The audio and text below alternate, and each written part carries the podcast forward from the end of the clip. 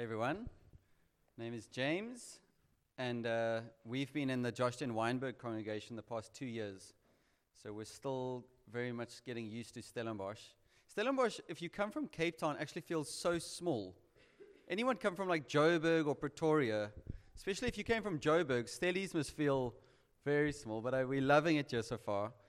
And uh, we do have a s- we do actually have a slide for the preach today. Man's return to glory. Does that grab your attention? So, um, I just realized we've been doing the we were doing a series Acts 29. For, I think there was about four or five, I think um, weeks we did on that, and then interrupted it a bit with two sermons on hospitality and devoted to the apostles' teaching. So this one today is not part of a new series; just a standalone sermon. But um, I want to want to just give you some context of also where this comes from. Um, Andrea and I were away for such the ro- only word I can think of is a bougie wedding, very bougie, very schmancy. This past week, and it's one of those weddings where you're so glad that you you let, just walk in there and you don't even pay an entrance fee. You just sit down and enjoy it. It was in Caledon at that. You might know the venue called Devote. It's like a glass kind of um, venue in the in the trees and in the woods, and there's fairy lights everywhere. is amazing. But um, what so stood out to me again is sometimes I think in life we almost become too sheltered as a Christian from the world very quickly. Maybe for you, you're still in class and you're, you're here literally in a, a spiritual battleground. So maybe you don't feel as sheltered. But I know for me, I, I often get such a wake up call when I'm around like the realness of the world, the poor, the rich, whatever, the, the CEO, whoever it is. And it, it was so interesting just being at this wedding, seeing such money. And the, the presence of God was there. It was a Christian friend's wedding. But there, when, I don't know if you've been in those scenarios. It's almost like when you were in assembly at school, and if they did a Christian worship song, and your, it felt like the hardest thing in the world to lift your hands. Have you ever been there? And it, it felt like that almost at this wedding. I'm like, what is this? Hmm? No, I got the, I finally got them up, but I started small. I started here, lifted the elbows, like that. Uh, like by the fourth song, I was up, and I did a bit of a sway, and I was going. But there was such a pressure. I'm like, why do I feel weird? And it just, it, it just so ties into this message. I want to speak today of, of literally to be a Christian is to be now, to be brought back to God and to be an image bearer of God. It says, it says in Romans chapter 1, verse, I think it's around 25, that part of man's fall is he exchanged the truth about God for a lie. And he's just enjoying that lie until he can get the most pleasure out of it, the most whatever, eat, drink, be merry, you're going to die. To be a Christian now, I just realized it is to stand there and I'm like, God opened my eyes to acknowledge him again as God. He never stopped being God. But it's to now go, You're God and I'm man. You're creator, I'm created. And it's actually so good for us to have those moments as Christians to realize you're, you're a miracle in this world. You're an anomaly that you came here in the pouring rain today. I don't know if you walked in the rain or drove or what you did, but do you realize that you're a miracle? If you love God and there's a desire inside of you to bring Him glory, and if you've called Him Lord, that's a miracle. Can I get a witness? Don't get over familiar with that. It's an amazing thing because everything inside of man's heart does not want to call God Lord. And, and we'll look just now at the, the Garden of Eden just to trace our steps back to that. But one, one thing I also felt to mention was something that the church is, is so getting hammered on. And I think, I'm sure Andrew will mention this. Knowing Andrew, there's certain things he always mentions, and I think he'll mention it at 412 conference, is false teaching. It is just, you don't go on the internet and type false teaching and then it gives it to you. It parades itself as teaching. That's the problem. And I think with false teaching, what happens is once you become aware of it, you're almost like you're treating it's almost like a person and you realize like they have like rabies and you want to stay as far away from that person as possible but there's a problem in that because the devil is smarter than us he knows if he can go find truth and pervert it then you're not just running away from false teaching, you're actually missing out on something about God that He's perverted. So whenever you find a false teaching, don't just, don't just run. Sometimes you do have to run, but ask yourself, what in this message is actually the truth that the devil has come to pervert? And there must be a reason he wants to attack this, especially that truth. And, and even uh, I felt it's necessary to say that because some of the stuff I'm going to say today might, through your grid, sound like, wow, James is making much of man. But check yourself, because what I'm trying to do is bring us back to truths about ourselves that I think the devil's hijacked. And, and part of the reason was that is even when we were driving back, we were listening to a song. Um, if you're ever driving back from Caledon or one of those places, I promise you, here's a tip. I'm normally addicted to Peregrine. Who knows Peregrine Farm Stall? I don't know why. Like, get a Springbok pie. Such a white thing, like a little coffee, and you walk out with your pie, and you. it is. I will drive an hour just to go there, basically. You get my coffee and pie and go home. But everything inside of me was like, okay, let's try different scenery. So we left from Stellies and we went over the Franschhoek Pass. Amazing. Drive past Kloof, and we were listening to worship songs, and the, some of the songs we listened to was Andrea, Andrea pointed it out. The one song was like, and he risked it all to save us. She was like, hold on, that's rubbish. He didn't risk anything. To risk something is to be like, I'm kind of unsure what's going to happen. It's almost a vulnerable God that sometimes gets painted where he's knocking on the door and he's like, I really hope, I really hope they answer. Like, man is so powerful and strong. And God's like, uh, just please, like, I need you. That's nonsense. And there's, there's a lot of, there, yeah, it is good. so if, you, if you're worrying about a song, just send it her way. She's like, rubbish. And then you'll know. And then you must find out what the truth is in the song. But um, it's, those, it's a lot of sayings like that this, these days that is very much of like God needed you. He was so like lonely almost. He needed you like or he made the Garden of Eden and he was just so like disappointed. Yeah, there's that other line of he bankrupted heaven. And we thought about that. I'm like, did he really bankrupt heaven? Can you bankrupt heaven? hey? And I get, I get, I get what those songs are trying to say. And uh, uh, they're not all, you mustn't become a heresy hunter where you start calling out everything, but just analyze it and just go, okay, what does that mean? What do I really believe? So that's, that's just some context of where I'm coming from because we need to regain the truth. Amen. And not just let the devil corrupt. It's almost like God puts a well in the middle of our camp. And God knows that water is going to give you life. And what the devil does is he pollutes it. And then everyone is so afraid of drinking from that well, but God has designed that well to feed his people. So that's, that's one of my hopes with this today is that we would regain something of that. So, firstly, wanted to start off and, and just ask you what is your understanding of why Jesus died for you?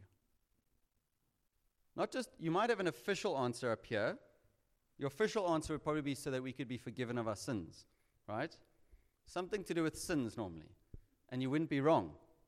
But I think what can happen as I've spoken to many people that they live the Christian life, and this might sound ridiculous, but you know what they're living each day?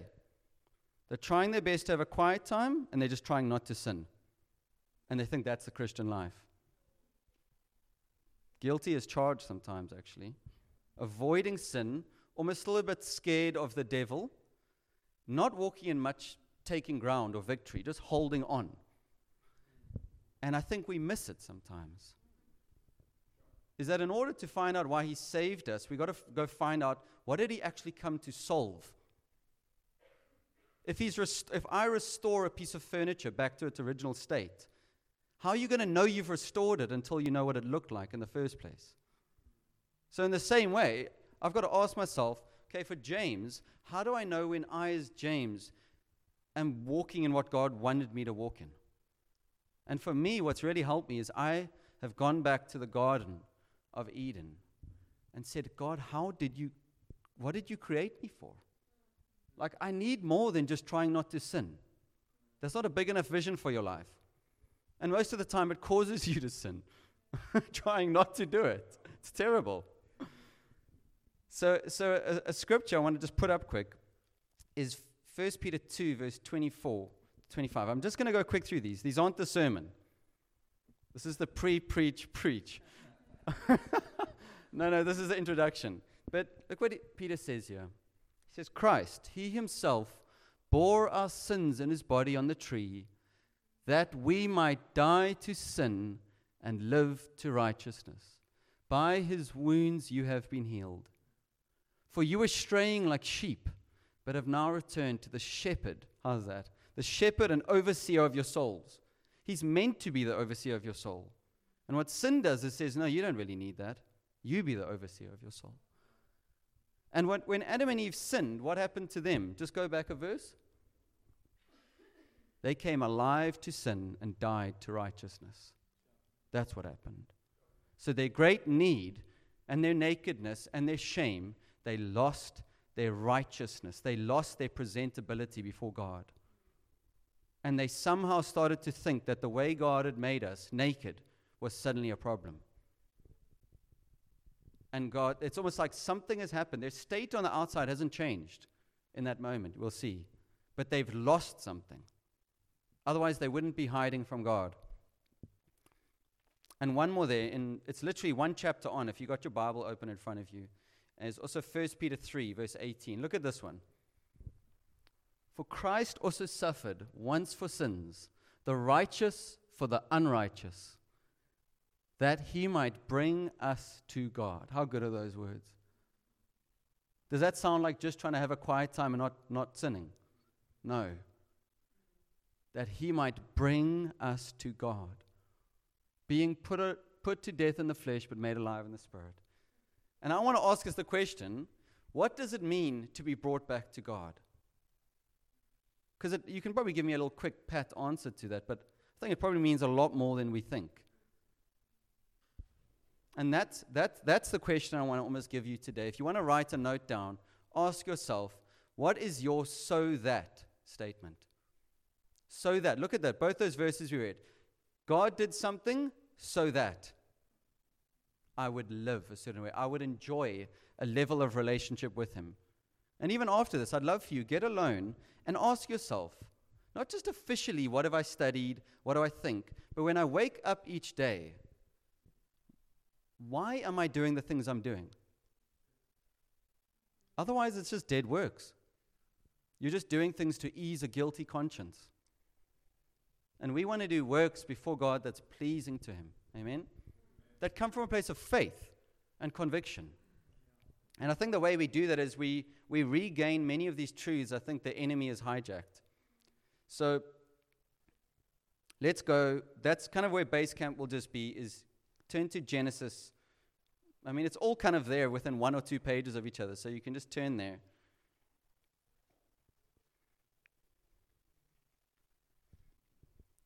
So there's a few, few just points I wanted to touch on here first before we get to the part where you see man's fall into sin. How many of you feel like you want a stronger so that statement in your Christian life? Any takers? Do you feel like you're living with the purpose and conviction you want? Because there's, I think there's more for us. So we check here in, in, in Genesis chapter 1 and in verse 27, you see God making man. You're shaking your head at me. That's not good. well, let me, if you have it open in front of you, Genesis chapter 1.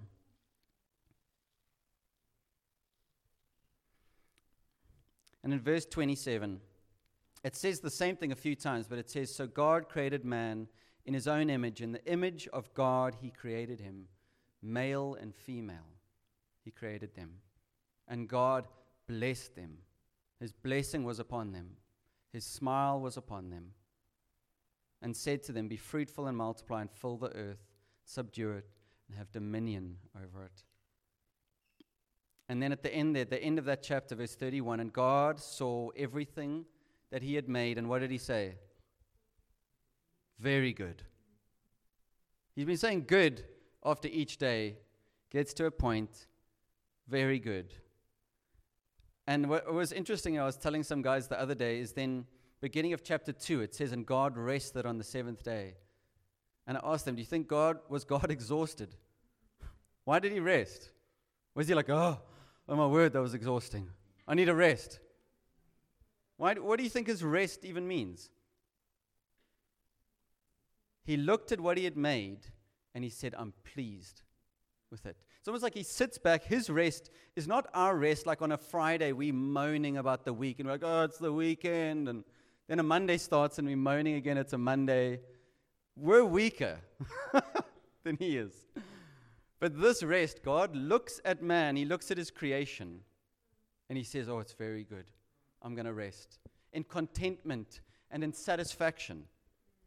And in the same way, if you've come back to God and said, I'm putting you back where you belong, I'm created in your creator, and I trust in the work of your Son that He has brought me back to God, He is looking at you now again and saying, It's very good. Do you feel that? If you don't feel that, I think you're not yet believing the truth about yourself. You need to see that.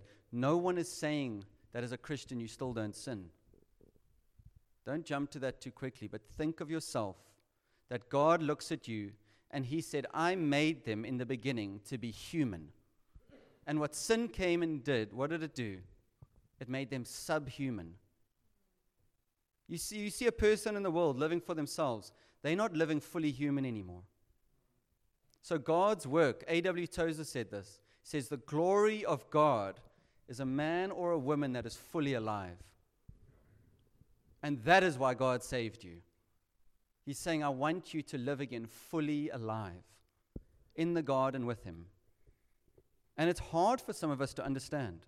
It's hard for some of us to grasp that because we have such a self image of ourselves that you yourself are by far your worst critic by far your worst. You've judged yourself the worst in your life. Forget all the friends at school or the people around you. They did a bad job, maybe. But you, in your own mind, have probably poured judgment on yourself so many times. I, I went through a phase that God, praise God, He brought me out of it. But I so struggled with performance at a time and like feeling like I let people down that I would literally hear a voice in my head saying, Say, I hate myself. Just say it. Say you hate yourself. Ask Andrea, even the first year we got married. And I was like, I hate myself. And she would just cry. She's like, Why are you saying that? And like literally afterwards, a few minutes later, I would be thinking, I don't hate myself. I, I love myself and who God's made me. Where's that coming from? And it shows you you've got an enemy that does not want you to look at yourself and hear the Father go, It's very good. He does not want that. He wants you to look at yourself and say, hate yourself. Perform. Put fig leaves, pig, f- not pig leaves. Put fig leaves over your nakedness and your mess. Keep them there. It's too risky to take them off. And that's what God needs to save us from. Thank God I haven't said that actually in a long time. I don't believe that. That's rubbish. I don't hate myself. But the devil will come in like that. Put these thoughts in your head. He wants to basically take you back to the cross and for you to like die the death that Jesus died the whole time. And you got to say, no, but he said it is finished. So I'm starting where Jesus finished. He finished it, it is finished. So I'm not going back under that. There's no more condemnation for me because I'm in Christ. And you've got, to, you've got to literally stand in that and be established in that. So, staying there just in Genesis 1, we got, I mean, there's so much you can take out of this section, but I'm, I'm just taking parts. And uh, in, in chapter 2, verse 7, you see God forms man from the dust, forms him in his hands, breathes life into him. It wasn't the dust that was making Adam into a fully functioning human, it's the breath of God and the forming of God which is life inside of him. He becomes a, a, a living being. And then, and then I won't even touch on that section, but you see um, God saying it's not good for man to be alone. It's like one of the most quoted verses in like a dating seminar or a marriage thing. it's like a, it's probably like Stelli's is like verse. It doesn't, it doesn't just mean you need to be married. God, in a sense, is not good for you to be alone, so be amongst his people. He didn't, tr- he didn't make you to just be isolated like that. Um, and not everyone's going to be called to marriage. Paul calls it a gift. He says, Do you either have the gift of singleness or the gift of marriage? And you need to ask God for what he's given you. That was a freebie. That's not even the notes, but maybe some of you need to hear that. Because you've probably made marriage an idol. what is like punishment? but look at the end. Look at the end. Some of, some of the most tragic verses you're going to see is the end of chapter 2. Do you, do you have that there? Chapter 2, I think it's verse 20, 21. Yeah. And the man, oh, this isn't tragic yet. This is getting to tragic. And the man and his wife were both naked and were not ashamed. What a blessing. How many of you have ever battled shame? Don't even have to lift your hands, it's all of you. You've, if you're a human being, you've battled shame. And shame says to you, no, not just you've done something wrong, because that's kind of easy to repent of. It says there's something wrong with you. So you don't know how to escape it. How do you escape that? If, if you believe there's something wrong with me, you can change your career, you can change your friendship group, change your church, change whatever you want. Shame is going to follow you. Just like goodness and mercy follow you in the new covenant, shame follows you when you're separate from God. And then getting into, into chapter 3 now. This is where I want us to, to take a proper look. Do we have that? Chapter 3, verse 1. Okay. Now the serpent was more crafty than any other beast of the field that the Lord God had made. And he said to the woman, Did God actually say, You shall not eat of any tree in the garden? Next one. And the woman said to the serpent, We may eat of the fruit of the trees in the garden. But God said, okay, so she's remembering rightly to a degree. But God said, You shall not eat of the fruit of the tree that is in the midst of the garden, neither shall you touch it, lest you die. You can just stop there. Have you note if you read that carefully, do you notice what's just happened? She, first of all, didn't hear first firsthand the command. Adam heard it. So we don't even know what happens in between all of that, but because she says God said, she did get this information. She did, did get this command. But what do you notice already in the devil's attack? What does he try go for? You know, we spoke about false teaching earlier. Tries to take the truth and just tries to pervert it. What is he doing here? He's trying to make a God that sounds oppressive, restrictive, and like he's actually hiding good things from you. He's trying to, he's trying to paint almost throw dirt and mud the character of God. And what he tests is what did God actually say? And he doesn't even quote it correctly. God didn't say you may not eat of any tree in the garden. God said almost the opposite. If you look at chapter 2:17, God's command is you may eat of any tree in the garden except the tree of the knowledge of good and evil. And I think one of the hardest things to accept as a Christian is where is the line between a desire for information and like who feels like they've got a really hungry mind? You feel like you struggle, you struggle to be satisfied with the answers. Maybe you come meet with Leonard and you hit him with all your questions and you leave and you're like, I've still got more questions. but it's tricky. Where is the line between not just being a naive Christian? On the one hand, you don't want to just be a naive Christian that is never questioned anything you believe or about God. You go read the psalmists, you go read all of Israel, and they would almost contend with God. They would, they would reason with God, and they would, they would study his ways. So, on the one hand, I'm not telling you to be just a naive Christian. But on the other hand, you can commit an equal and worse thing, which is to question every single thing God does.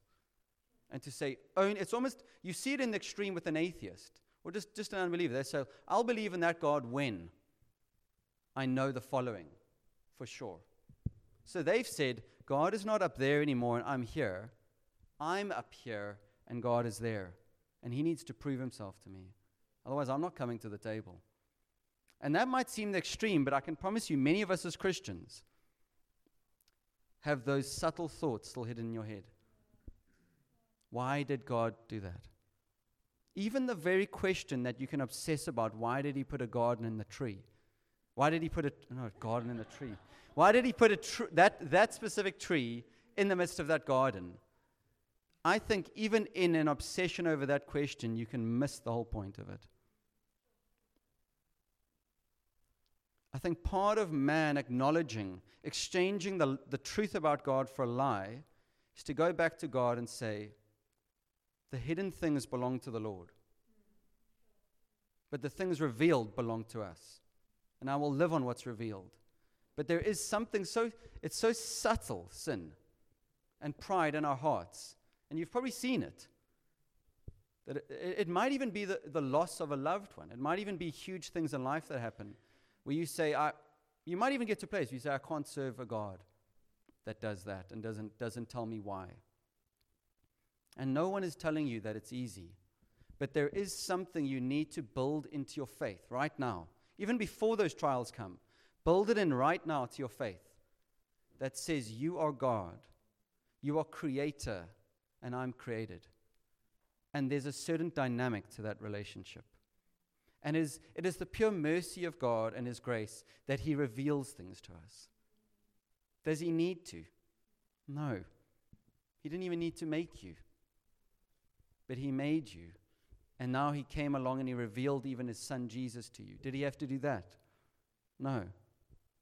So, part of building a Christian worldview is to put to death that thinking when you see it in you. I promise you. Put it to death. If you see that thinking that makes you rise up almost against God, how dare you stand up there and not tell me, not consult me? Uh, have you seen it in your heart? Put it to death. Because it'll lead you down a path where before you knowing it, you're, you're believing so much in your own reason, your own wisdom, that you've almost gone back to exchanging the truth about God for a lie. And that is what the devil wants to do with us.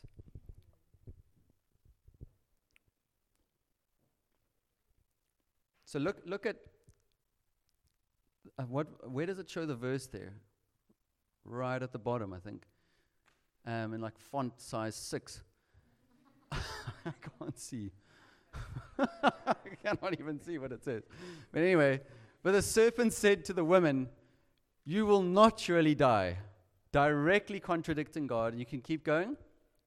For God knows that when you eat of it, your eyes will be opened and you'll be like God, knowing good and evil. That's the desire I was talking about now, to be like God.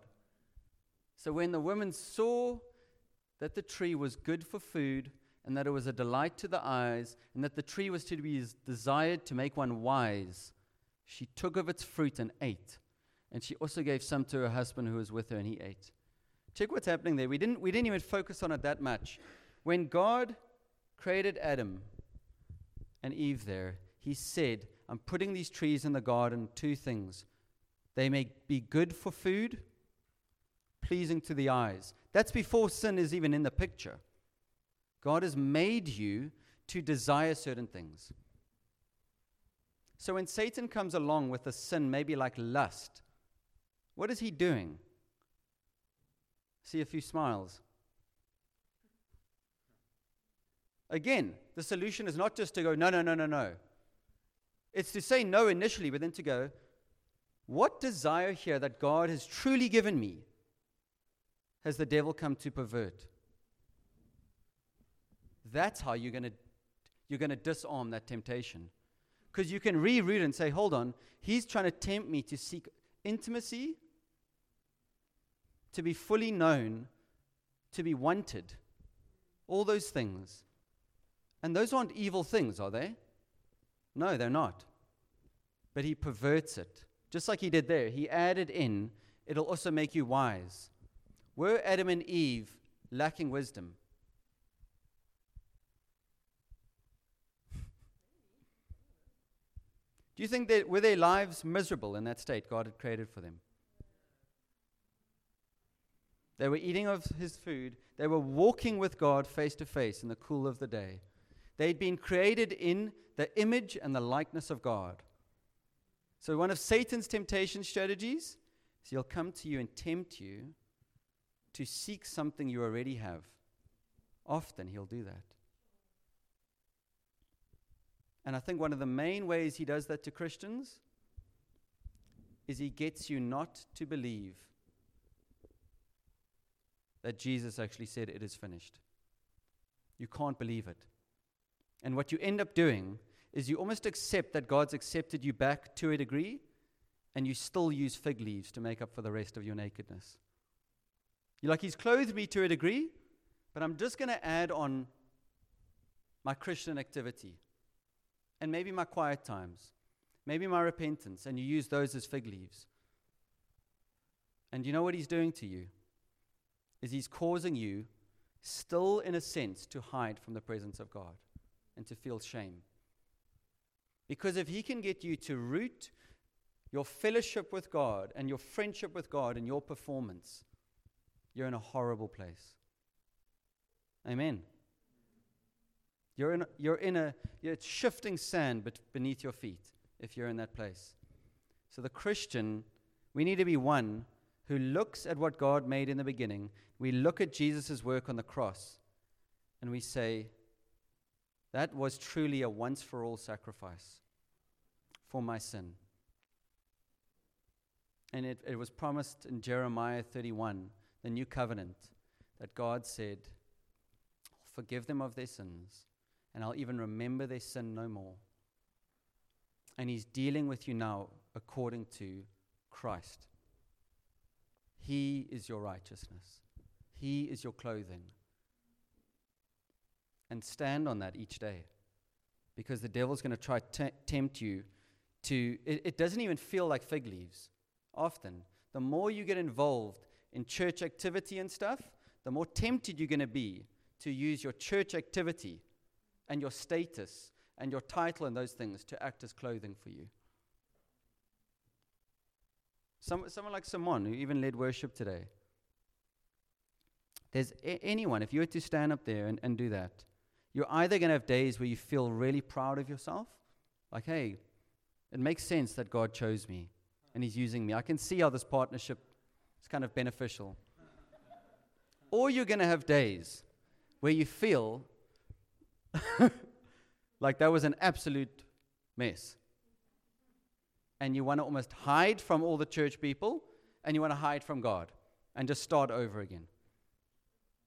And what God wants for us is to root our fellowship with Him on something outside of yourself, on Jesus, because that's where there will be victory. As long as that spotlight is on you, you're going to come into His presence as long as it makes sense to come into His presence. You feel clean. But wait for the days where you don't feel clean. Like Adam and Eve after that moment. They could have tried as hard as they wanted, but the shame and the nakedness was like, God, don't even look at me. Peter said that when Jesus um, performed that miracle for him. He said, Depart from me, Lord, I'm a sinful man. He knew his sin. He's like, I can't even look at you. But I, I just, I feel it's, it's, it's so necessary. I just feel the Holy Spirit wanting me to bring that point across to you. That take a good, hard look at how you're operating each day and say, what actually here is fig leaves and what are actually the robes that Jesus gave me, that he paid for. And take those fig leaves off. Say they were never a covering in the first place. So, so straight after that, the last bit here I want us to look at, I think it's verse 10. Check here. Now go back one. Probably one of the most tragic verses that we're getting to here. Then the eyes of both were opened, and they knew that they were naked, and they sewed fig leaves together and made themselves loincloths. And they heard the sound of the Lord God walking in the garden in the cool of the day. And the man and his wife hid themselves from the presence of the Lord God. That is so sad.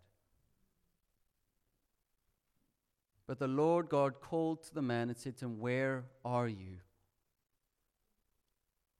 And he said, I heard the sound of you in the garden, and I was afraid because I was naked and I hid myself. You can stop there. Keep that up.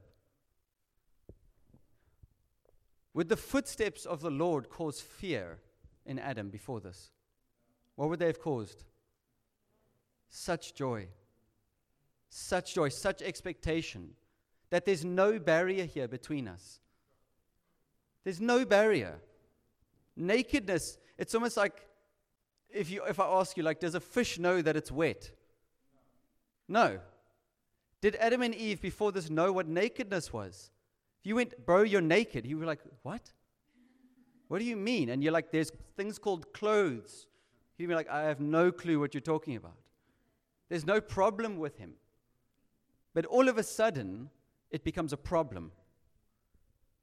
And instead of almost begging the Lord to remain in his presence, they're in a sense begging the Lord to run from his presence because they can't stand it anymore.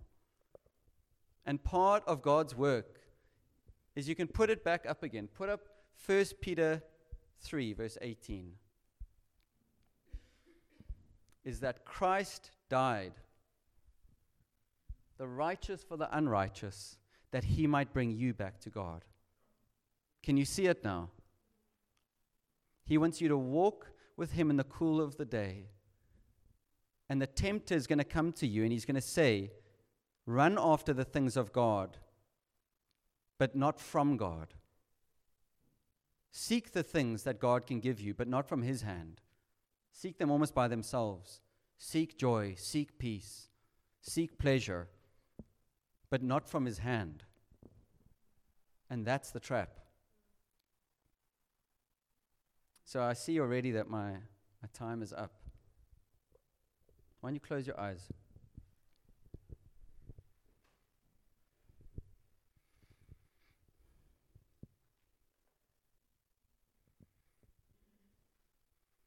Yeah, Father, I firstly just want to thank you that you are the Spirit of truth. That we don't have some compass inside of ourselves that perfectly can hold on to it. That we wander away from you. We wander away from the truth.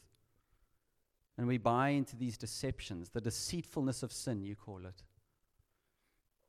And so many of us, Lord, have, have almost gone down those paths. Satan has come to us and said, Here, here's fruit to eat. It will be good for you, it will nourish your body. And in a sense, he's right. But he has perverted that thing. And it, instead of it giving you life, it gives you death. Instead of it making you want to run back to God for more, you end up running from God's presence and making a way for yourself. And I want to give all of us the opportunity today. I don't even care who you are. If you're a human being and you've been born into this world, God has placed desires in your heart. And you're going to experience chaos in your life and disorder until you come back to your God. That's the truth. So I want to I want to give you a chance. If you just know, if you felt the Holy Spirit, he will he will he will pull on your heart. He'll draw you and he, he'll tell you where the lies have been. Maybe you've just bought into religion and being be, almost just church attendance. And that has been your covering and it's made you feel better about yourself, it's made you feel better before God. It's almost like the Father is coming today and saying, Put those things down. Take those fig leaves off and come stand in His presence again, naked and unashamed. So if that's you, I want to pray with you. And I want to ask you to just be brave. You don't have to stand up, but just if you raise your hand, I would love to pray for you that you would say, I'm going back to the source of life. And I'm taking off this false, almost this false clothing I've been wearing.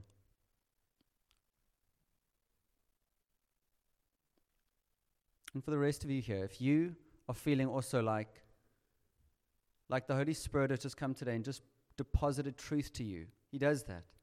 He's deposited truth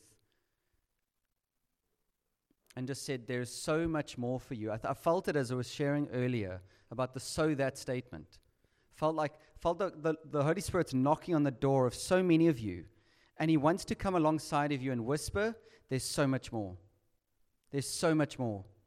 You might be one of those that have just fallen into this, it's almost that performance trap of a Christian is someone who just has quiet time, tries to do their best over quiet time, and tries not to sin. That's a specific group I'd actually love to pray for. If you feel like you have fallen into that thing and almost your horizons of what it means to be a Christian, your vision has just become almost small, I also want to pray for you. And if that's you, will you stand and just respond? Just stand and say, I want to, I, I, I want, I feel like my vision has been small and I want it, I want God to enlarge it today.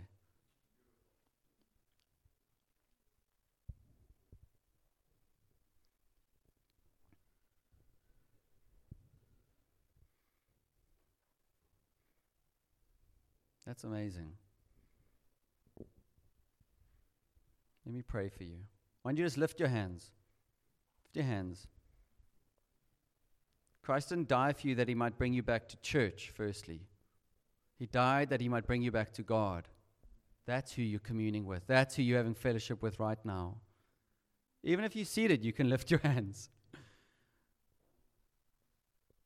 So, Holy Spirit, I pray, come right now and in a sense, just breathe life again into dry bones. Just breathe life again into dry bones. We're just religion has maybe grabbed hold of some of our hearts, just a coldness or a deadness, or just almost no spiritual ambition or expectation anymore. Just surviving, just day by day. Just pray, break that cycle in Jesus' name. There's so much more for us, Lord. There is so much more for us. You are the first person to say those words over us today. You look at each person here and you're saying to every person, you're saying, I made you. I formed you with my hands. I breathed life into you. And there's never going to be another you. You are unique. So God is saying, stop comparing yourself to others. Stop comparing yourself to others. Embrace who He has made you to be. And say, Father, I want to hear your words again saying, It is very good. I need to believe it. Because the enemy is a liar. And Lord, I pray where he has lied over people, that right now you would shine your light on those lies and cripple them in Jesus' name. Cripple those lies. Darkness cannot stand against the light. When light comes in, it must go. It doesn't even have a choice here. So just in your own heart, say, Holy Spirit, come shine in my mind, come shine in my heart, and rid me of any lies about myself or about Christ. Come do your work, Holy Spirit. This is not a man made job. This is between the, the creature who was made by his creator and says, I will return to my Father. I will return to my Father. I don't belong in the world. I don't belong in the streets. You weren't made to provide for yourself. You weren't made to be your provider. You weren't made to love yourself. You were made to walk with Him in the garden with His smile over you. And I pray, Lord, for those that feel like they have even never felt the smile of the Heavenly Father, may they experience it today in Jesus' name. May they experience the smile of the Father, saying, Neither do I condemn you. Go and sin no more. Neither do I condemn you. I pray where there's been self hatred, just like I even testified, would you break that in Jesus' name? That self hatred is a sin because it's saying what God has made is not good enough. So come, Holy Spirit, just do that.